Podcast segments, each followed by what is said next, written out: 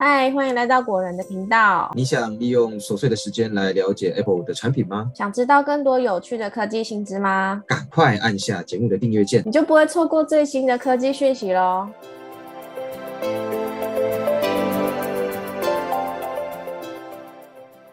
嗨，大家好，欢迎来到果仁聊科技，我是 Silver。今天这集节目要跟大家聊聊 iPhone 跟 Android 哪一款手机比较适合你。购买手机之前呢，欢迎先听完本集节目再决定哦。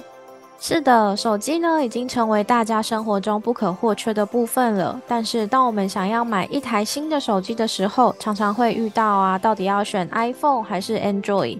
那到底哪一款比较适合我呢？就是诸如此类的困扰。那事实上，不管是 iPhone 还是 Android， 这两种手机都各有自己的优缺点，它并不是说啊两三句话就可以说个透彻。那所以呢，选择适合的手机也可以说是一门小小的学问。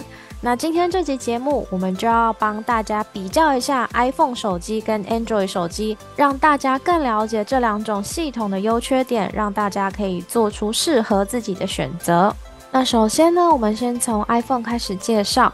iPhone 它是由苹果公司设计跟销售的一系列的智慧型手机。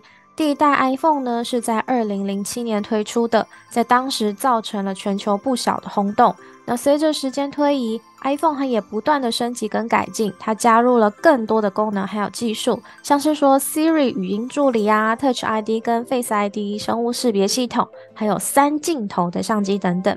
那 iPhone 有哪些优点呢？我们帮大家整理了六点。第一点是它的系统升级可靠，新版本通常会在发布之后立即推送给所有的用户。第二点是系统稳定，软硬体整合度高，使用者体验较为一致。第三点是可靠的安全性，它比较不容易受到恶意软体的攻击。第四点是优秀的软体性能，许多应用程式在 iPhone 上面执行效能比较好。第五点是保有较高的二手价值，许多型号的 iPhone 二手价格相对来讲比较高。第六点是具备完善的生态系统，可以跟其他的苹果产品无缝的整合使用，几乎上是无缝整合啦。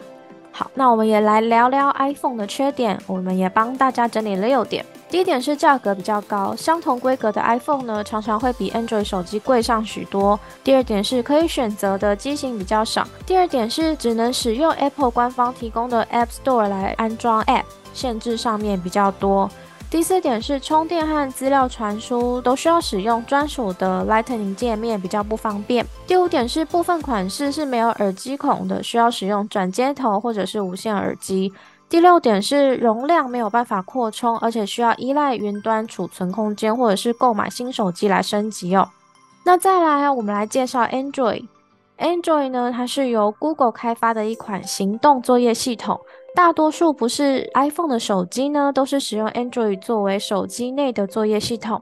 Android 它是在二零零八年首次推出，然后在随后的几年当中呢，获得了广泛的普及。Android 手机的设计是为了提供一个开放的平台，让手机制造商和开发人员可以自由的客制化以及延伸 Android 的功能与应用，这也让 Android 手机拥有比 iPhone 更多元的功能和设计，而且可以为不同的市场和用户需求来进行定制。如果说到目前最受欢迎的 Android 手机，韩国三星的 Samsung 手机应该可以排得上是第一名。那我们就来聊聊 Android 手机的优点吧。总共帮大家整理了六点。第一点是机种多元化，可以针对不同的需求来选择不同的机型。第二点是较为开放，可以使用多种应用程式商店来获得更多的 App。第三点是多数机型都配有 三点五毫米 的耳机孔，可以使用有线耳机。第四点是可以扩充储存容量，可以插入 microSD 卡扩充储存空间。第五点是价格比较亲民一些，相同规格的 Android 手机通常比 iPhone 便宜。第六点是具备高度的客制化，可以依照使用者的需求来制定外观跟功能。那我们也帮大家整理了 Android 手机的六个缺点。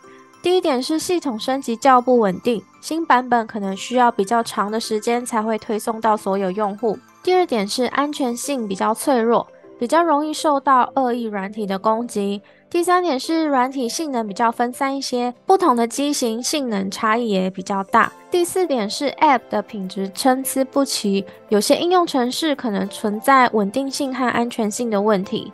第六点是部分机型的二手价值比较低，不同机型之间的二手价格差异比较大。第六点是整合度比较低，跟其他 Android 设备的整合比较困难一些。那我们也帮大家挑了几个项目来做一下 iPhone 跟 Android 的比较，像是在系统升级呀、啊、安全性还有软体性能的部分呢，都是 iPhone 比 Android 还要好一些。那应用程式的部分呢 ，iPhone 的整合度也比 Android 高。可是关于价格啊、机型的选择，还有外观功能的部分，都是 Android 这边比较好一些。像是 Android 的价格就比较亲民，那机型的选择也比较多样化。然后 Android 的外观跟功能也可以高度的客制化。那耳机孔的部分呢 ，Android 配基本上都配有 三点五毫米 的耳机孔。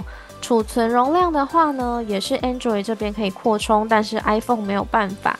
关于二手价值的部分呢，是 iPhone 这边比较高，那 Android 机型的话呢，二手价值的部分差异就比较悬殊一些哦。那生态系的部分 ，iPhone 这边会比较完善一些，那 Android 这边就是集成度比较低。当然，我们上面也有聊过 ，Android 系统的手机在硬体的部分会依照厂商的不同而有所差异。就像刚刚提到的耳机孔啊，像最新的 Samsung S 二十三 就没有提供耳机孔了，而且有越来越多厂商决定跟进 iPhone 的策略，也没有打算要加入耳机孔的设计。那针对上面的分析啊，还有比较，我们也归纳出了一些适合买 iPhone 以及适合买 Android 的族群哦。像是 iPhone 啊，它就比较适合消费力高一些，然后注重安全性啊，注重长期使用，以及希望可以跟其他苹果产品可以整合，然后也比较注重外观品质还有二手价值的人。如果我们刚刚提到的这些项目都是你在意的点的话呢，那就非常推荐你买 iPhone， 你可能就是适合购买 iPhone 的族群。那哪些人适合购买 Android 呢？它比较适合消费力比较没有那么高，然后你比较注重客制化、耐用性还有可扩充性，而且你需要使用非官方应用程式，然后也比较注重性能跟价格的人。如果你是这样的朋友呢，你就非常适合买 Android 手机。那最后也还是要提醒大家哦，要根据自身的需求来选购，这样子才会觉得手机入手以后是好用的哦。